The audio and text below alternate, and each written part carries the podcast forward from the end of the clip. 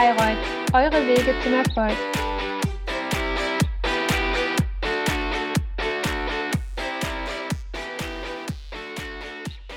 Erstmal herzlich willkommen zu einer neuen Folge der Interviewreihe Wege zum Erfolg. Mein Name ist Jana Kindermann von der Fachschaft RW der Universität Bayreuth und heute habe ich Tim Ströbel vom Lehrstuhl Marketing und Sportmanagement zu Gast. Herzlich willkommen. Vielen Dank, dass Sie sich die Zeit genommen haben. Ja, vielen Dank, Frau Kindermann. Ich freue mich auf das Gespräch. Ähm, könnten Sie einmal kurz in äh, ein paar Sätzen Ihren Werdegang zusammenfassen? Sehr gerne. Äh, ich werde es versuchen in ein paar Sätzen. Ähm, mein Werdegang, wo fangen wir an? Also was Sie wahrscheinlich interessiert, ähm, ist ja auch, äh, wie sozusagen die akademische Karriere begonnen hat und wo das alles anfing. Und ähm, da hat sich tatsächlich seit kurzem der Kreis geschlossen, denn äh, angefangen hat meine akademische Karriere tatsächlich an der Universität Bayreuth. Vor ja mittlerweile über 20 Jahren tatsächlich ähm, habe ich nämlich hier begonnen, ähm, das Diplomstudium damals noch der Sportökonomie zu studieren. Ähm, hatte dann nach dem Studium auch die Möglichkeit ähm, zu promovieren ähm, und wurde dann auch hier an der Universität Bayreuth ähm, im Bereich ähm, Betriebswirtschaftslehre, im Bereich Marketing und auch Dienstleistungsmanagement dann promoviert. Ähm, nach meiner Promotion bin ich dann sozusagen in der Postdoc-Phase, in der Habilitationsphase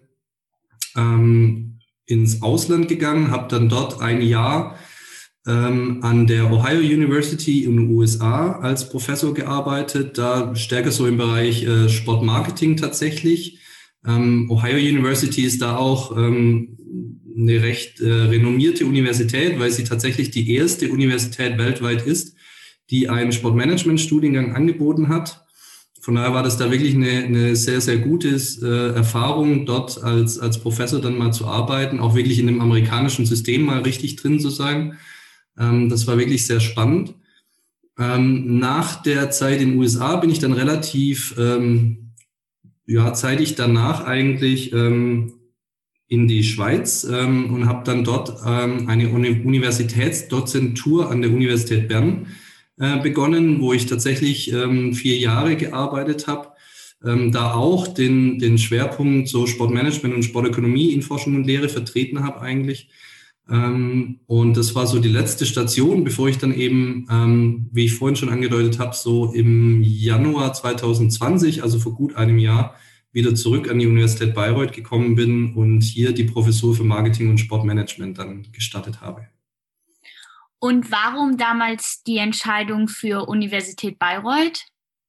Sie meinen damals schon so zum Studium? Ja, oder? genau, als Sie äh, den Diplomstudiengang gewählt mhm. haben. Das war tatsächlich die Entscheidung damals ähm, äh, für die Sportökonomie, muss ich sagen. Ähm, das war äh, zu dieser Zeit tatsächlich noch ähm, ein noch unbekannteres Gebiet, ein noch unbekannterer Studiengang, als er, als er heute ist tatsächlich oder als dieses, dieses Gebiet Sportmanagement auch heute ist.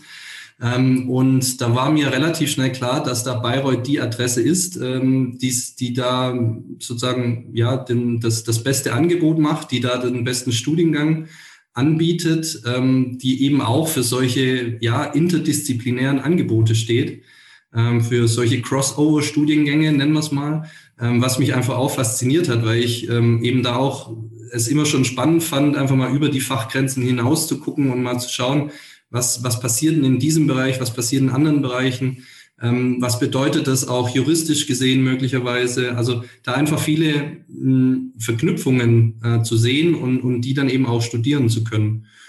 Und dann kam dazu, dass ich eben äh, doch auch irgendwie per Zufall oder per Schicksal, wie man so will, ähm, aktuell Studierende äh, aus Bayreuth kennengelernt hatte und ähm, dann eben die Möglichkeit hatte, die gesagt haben, komm doch mal vorbei, wir laden dich mal ein, du kannst dir hier mal alles anschauen. Dann habe ich mir den Campus angeschaut, der, der dann einfach für mich auch toll war, also äh, wie er heute noch ist. Also ich finde es einfach eine ganz tolle Campus-Universität mit einem ganz tollen Campus-Flair. Und äh, die Stadt, sage ich mal, von der Größe fand ich es dann auch gut und äh, ein, auf der einen Seite überschaubar, auf der anderen Seite aber eben auch groß genug äh, mit allem, was man so braucht. Und dann war für mich einfach klar, dass, dass Bayreuth das Ziel sein muss. Kurzer Vergleich zu einer Campus-Universität in Deutschland und Sie haben gesagt, Sie waren in Ohio. Ähm, ist das zu einer amerikanischen Universität zu vergleichen oder ähm, was würden Sie dazu sagen? Ja, es ist schwierig. Also klar gibt's, gibt's, kann man das vergleichen. Es gibt dann da mal ähnliche ähm, ähm, sozusagen oder einen ähnlichen Campus oder wie auch immer. Klar, jetzt an der Uni, an der ich jetzt wirklich war, äh, die Ohio University ist, ist wirklich ähm, irgendwie ein spezieller Fall, weil das in einer kleineren Stadt äh, tatsächlich diese Universität angesiedelt ist. Und ich habe es immer so beschrieben, da ist es wirklich so, die Stadt ist der Campus und der Campus ist die Stadt. Äh, also da hat man wirklich so dieses College Town Feeling, so wie man sich das vielleicht ein bisschen vorstellt. Ähm, weil da, da dreht sich alles um die Universität in diesem, in diesem Städtchen und da hat man quasi gefühlt, sage ich mal, so viel Studierende wie Einwohner. Und äh, dementsprechend ist es dann da halt auch ja organisiert und aufgesetzt und hat auch seinen ganz besonderen Charme. Ähm, aber man ist halt eher so, wie soll ich sagen, in, in der Stadt quasi, ähm, was auch sehr schön ist. Ähm, aber hier in Bayreuth finde ich halt wirklich so dieses, was wir jetzt aktuell leider nicht so nutzen können, aber ansonsten ähm, diese schöne Campus-Atmosphäre hat, das finde ich einfach sehr schön. Sehr schön. Und ähm, allgemein haben Sie während der Studienzeit, ähm, also im Sinne von während des Diploms, auch unterschiedliche Praktika gemacht oder wie haben Sie das verfolgt? Mhm. Ja, tatsächlich. Also ich hatte da schon immer ähm, früh die Überzeugung auch, dass ich mir Praxiserfahrung suchen muss, um einfach auch zu schauen, was interessiert mich eigentlich, woran arbeite ich gerne, was sind Felder, die mich interessieren. Und ähm, da bin ich dann über entsprechende Angebote eben auch, über entsprechende Ausschreibungen ähm, im, im Motorsport gelandet tatsächlich und ähm, habe dann mehrere Praktika bei damals bei Daimler Chrysler, ähm, wie es damals noch hieß, beziehungsweise dann eben bei Mercedes-Benz Motorsport gemacht. Ähm, war da im Bereich der Organisation, des Managements, war da im Bereich des Marketings, der Kommunikation. Ähm, die, bei verschiedenen Rennserien, also sowohl DTM als auch Formel 1, was man da so kennt, so die, die bekanntesten Beispiele. Und habe da tatsächlich äh, über mein Studium hinweg ähm, mehrere Praktika gemacht. Das müssten insgesamt so ja zwei Praktika und noch eine kleine eine kleine Zwischenphase sozusagen, also so zwei zweieinhalb Praktika eigentlich gemacht in dem Bereich.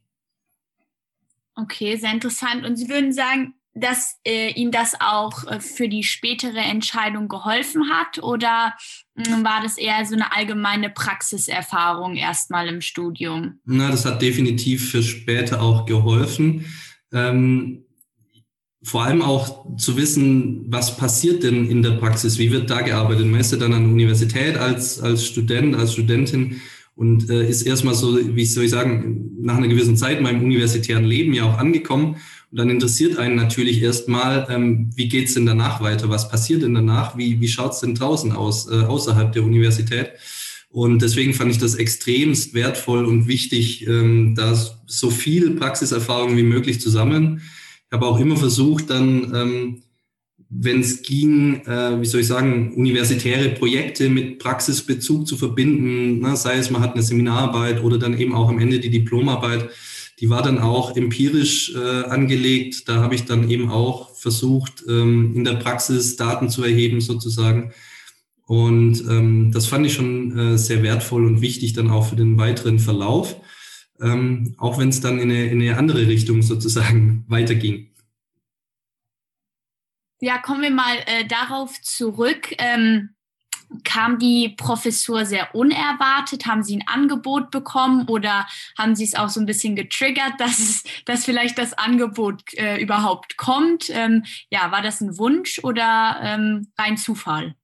Ja, also man, man kann da nicht von einem Angebot sprechen. In dem, in dem Umfeld tatsächlich, das, das läuft nicht so, dass man da sagt, da, da könnten wir doch mal eine Stelle schaffen, wer, wer würde darauf passen. Das ist ja ähm, grundsätzlich ein sehr ähm, kompetitives Verfahren immer. Ne? Das heißt, ähm, da wird eine Stelle ausgeschrieben, ähm, auf die man sich dann bewirbt. Da gibt's dann äh, umfassende Berufungskommissionen sozusagen, ne? die sich dann ja da bilden. Und ähm, so gab es dann eben ähm, diese, diese Möglichkeit ähm, der tatsächlich ja der neu geschaffenen Professur für Marketing und Sportmanagement. Das ist meines Wissens auch ich konnte noch kein anderes Beispiel finden, tatsächlich deutschlandweit die einzige oder erste Universitätsprofessur mit dieser Bezeichnung, also die wirklich konkret diesen, diesen Fokus hat, Marketing und Sportmanagement. Und als ich diese Ausschreibung gesehen habe, als ich darauf aufmerksam wurde, habe ich natürlich ges gesagt, dass das passt ja für mich perfekt. Das ist äh, quasi die Uni Bayreuth, genau wie ich sie kennengelernt hatte, wie ich sie kannte, ähm, mit diesem interdisziplinären Verständnis, mit dieser Idee auch über die Grenzen hinaus zu denken und zu arbeiten.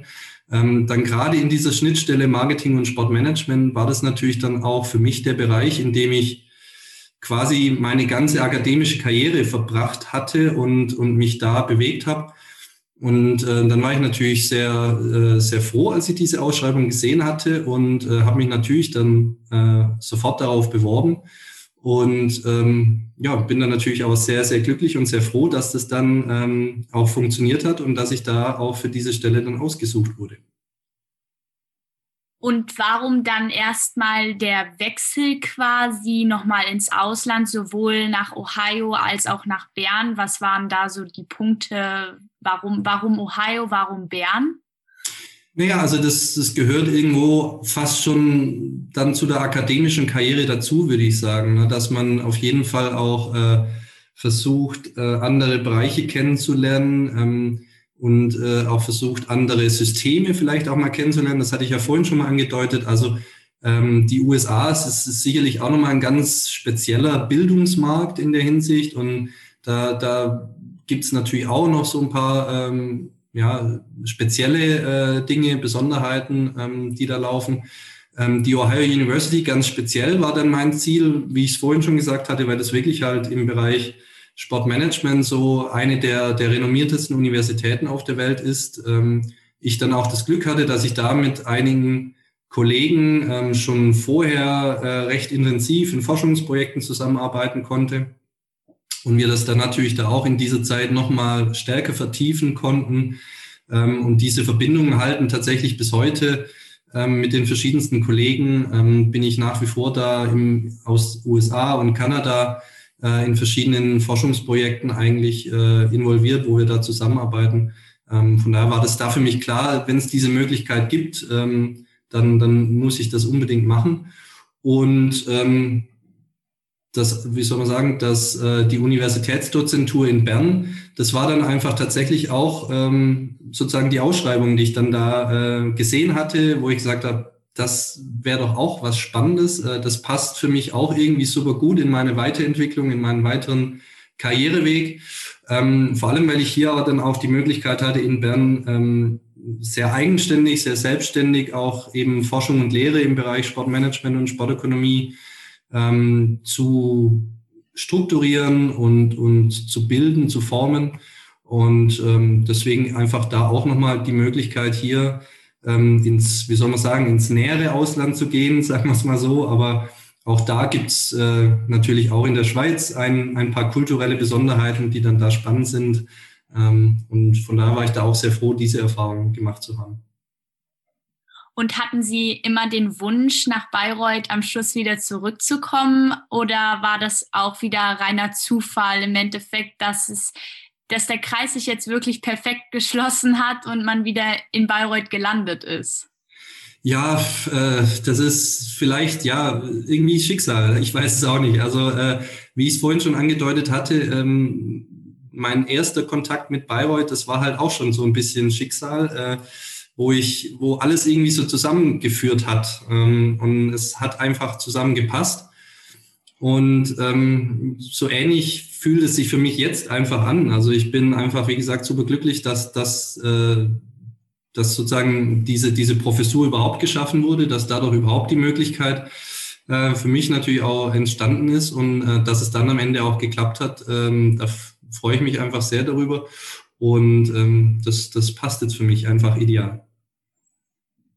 Und äh, eine, eine allgemeine Frage, würden Sie sagen, dass jeder für den Beruf einer Professur gemacht ist oder sollte man da gewisse Qualifikationen mit sich bringen oder gewisse Erfahrung haben?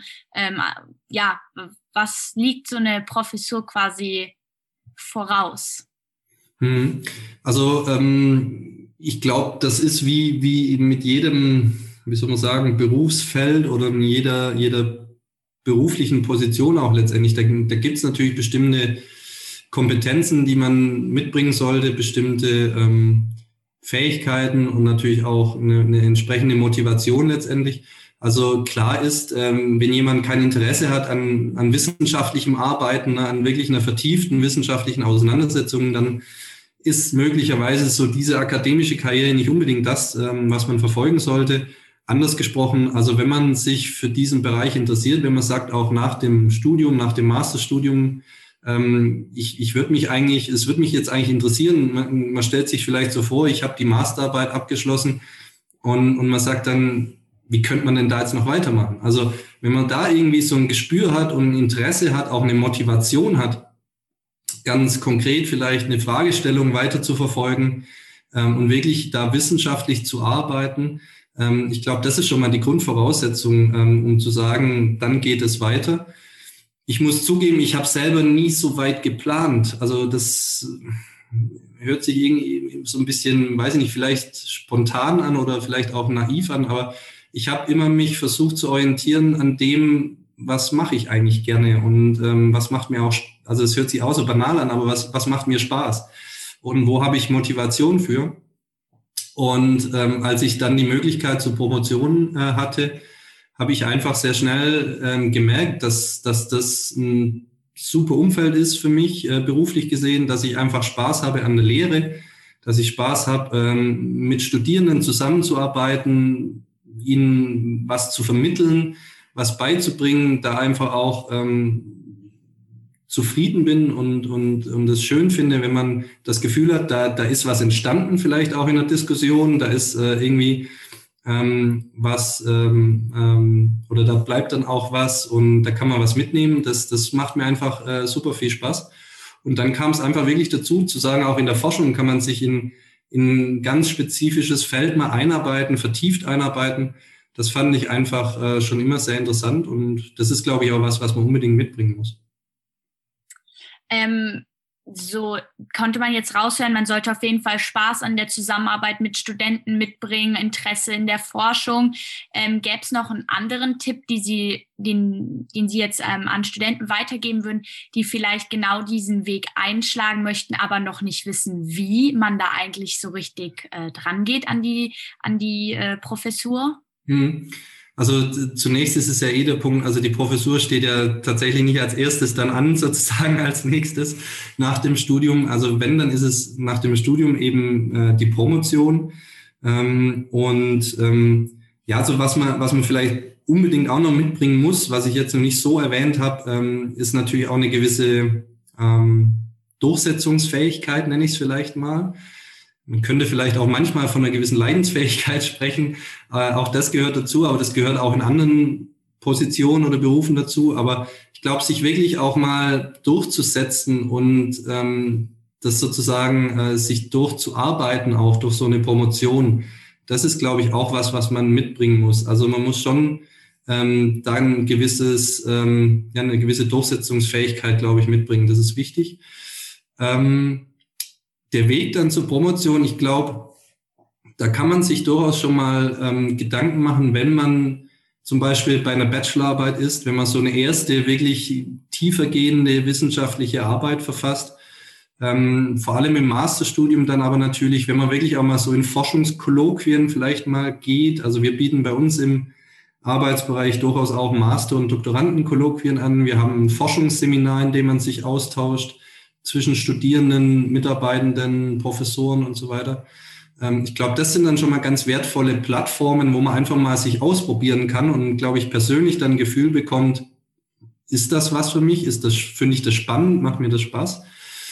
Und dann ist es spätestens natürlich auch sowas wie, wie ein Seminar oder äh, dann natürlich auch unbedingt die Masterarbeit, wo man sich, glaube ich, ähm, sich selber dann auch mal testen kann und selber überlegen kann, wie sehr einem dann so eine wissenschaftliche Arbeit auch äh, ähm, Spaß macht, wie sehr einen sowas weiterbringt, auch persönlich vielleicht.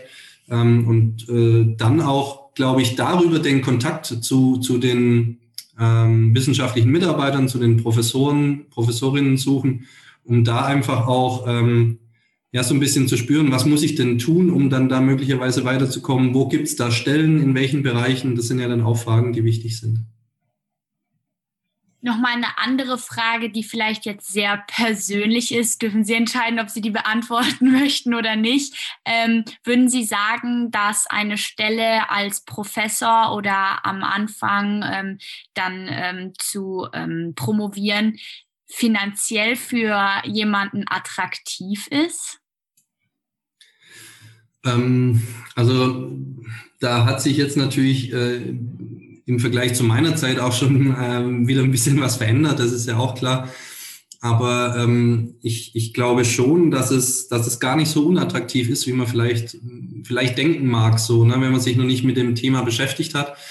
Ähm, ich meine, das ist typischerweise, wenn man sozusagen dann ähm, eine, ähm, eine Stelle an einem Lehrstuhl, äh, wenn es die Möglichkeit für eine Stelle an einem Lehrstuhl gibt oder man eben da eine bekommt, ist es ja grundsätzlich mal so erstmal äh, öffentlicher Dienst. Und ähm, das ist jetzt, sage ich mal, in solchen krisengeschüttelten Zeiten äh, wird so etwas vielleicht auch tatsächlich wieder mehr geschätzt, als es früher mal der Fall war. Und ich glaube, ähm, so zum Berufseinstieg ist es, ist es wirklich ähm, gut und in Ordnung. Also ich glaube, das ist ähm, alles andere als unattraktiv, wirklich, um es auf den Punkt zu bringen. Ähm, man darf ja auch immer nicht nur, sage ich mal, so das Gehalt sehen auf der einen Seite, sondern auf der anderen Seite natürlich auch die Frage, wie ist dann mein Arbeitsumfeld? Na, was sind so die Rahmenbedingungen möglicherweise? Und da habe ich persönlich, und ich lebe das eigentlich auch so grundsätzlich, ähm, das immer so kennengelernt, dass, dass man da durchaus sehr viel Selbstständigkeit auch hat von Anfang an äh, in seinem Arbeiten. Ähm, dass natürlich am Ende, sage ich mal, die Ergebnisse da sein müssen, das ist klar, aber ähm, dass da durchaus jeder auch so für sich seinen, seinen besten Weg, sage ich mal, finden kann. Und ähm, das fand ich dann einfach auch immer sehr ähm, attraktiv und sehr angenehm, muss ich sagen. Ähm, ja. Vielleicht noch eine letzte Frage, die sich vielleicht eher auf die Universität Bayreuth ähm, bezieht. Aber Spöko hat ja bis heute einen sehr interessanten und äh, ja, vielleicht auch manchmal äh, sehr ja, komischen Ruf ähm, mit seinen Spezialitäten. Würden Sie sagen, dass Sie da als Professor mit eingebunden sind? Haben Sie einen besonderen Bezug zu den Studenten durch das Sportökonomieleben? Ähm, möchten Sie dazu vielleicht noch was kurz sagen? Naja, also äh, sagen wir so, die, die, man entfernt sich natürlich schon immer mehr. Das ist, das ist ja klar. Also ich bin jetzt äh, eben, äh, ich habe diese, diese verschiedenen Karriereschritte sozusagen vom wissenschaftlichen Mitarbeiter ähm, über ähm, dann wissenschaftlicher Assistent, äh, Postdoc, äh, Habilitant und so weiter, jetzt eben bis hin ähm, dann in der Schweiz. Das war auch nochmal sozusagen so eine, so eine Zwischenstation zum Professor. Dann jetzt eben der Professor da ist man in, ganz natürlich äh, auch irgendwann aufgrund des Alters äh, irgendwie ne, relativ weit weg von den, äh, sei jetzt mal aktuell Studierenden in dem Sinne, wie Sie es gerade ansprechen. Ähm, von daher ähm, kann ich Ihnen jetzt gar nicht so viel sagen, was da auch natürlich aufgrund dessen, dass jetzt in dem letzten Jahr nicht wirklich so viel Studentenleben möglich war oder nahezu keines, ähm, kann ich Ihnen gar nicht so viel Aktuelles dazu sagen. Aber natürlich ähm, ähm, zähle ich mich, äh, wie soll ich sagen, zu, zur Spöko-Community dazu, ähm, bin natürlich äh, auch im Alumni-Verein und so weiter ähm, äh, Mitglied, ähm, sehe das aber auch durchaus auf die, auf die ganze Universität Bayreuth und natürlich auch auf ähm, den, den rechts- und wirtschaftswissenschaftlichen Bereich, auf die BWL ähm, und identifiziere mich da definitiv ähm, mit dem Ganzen sozusagen auch, ähm, auch wenn natürlich Spöko schon irgendwo ähm, wie soll ich sagen, noch einen besonderen Platz einnimmt für mich. Ja, dann erstmal vielen, vielen Dank für die sehr interessante Aufklärung über den Weg zum Professor. Ähm, ja, danke, dass Sie sich Zeit genommen haben für uns und äh, ja, hoffentlich bleiben Sie gesund äh, in der kommenden Zeit. Ja, vielen, vielen Dank, Frau Kindermann. Das wünsche ich Ihnen auch und auch vielen Dank für das äh, spannende Gespräch und die Moderation. Dankeschön.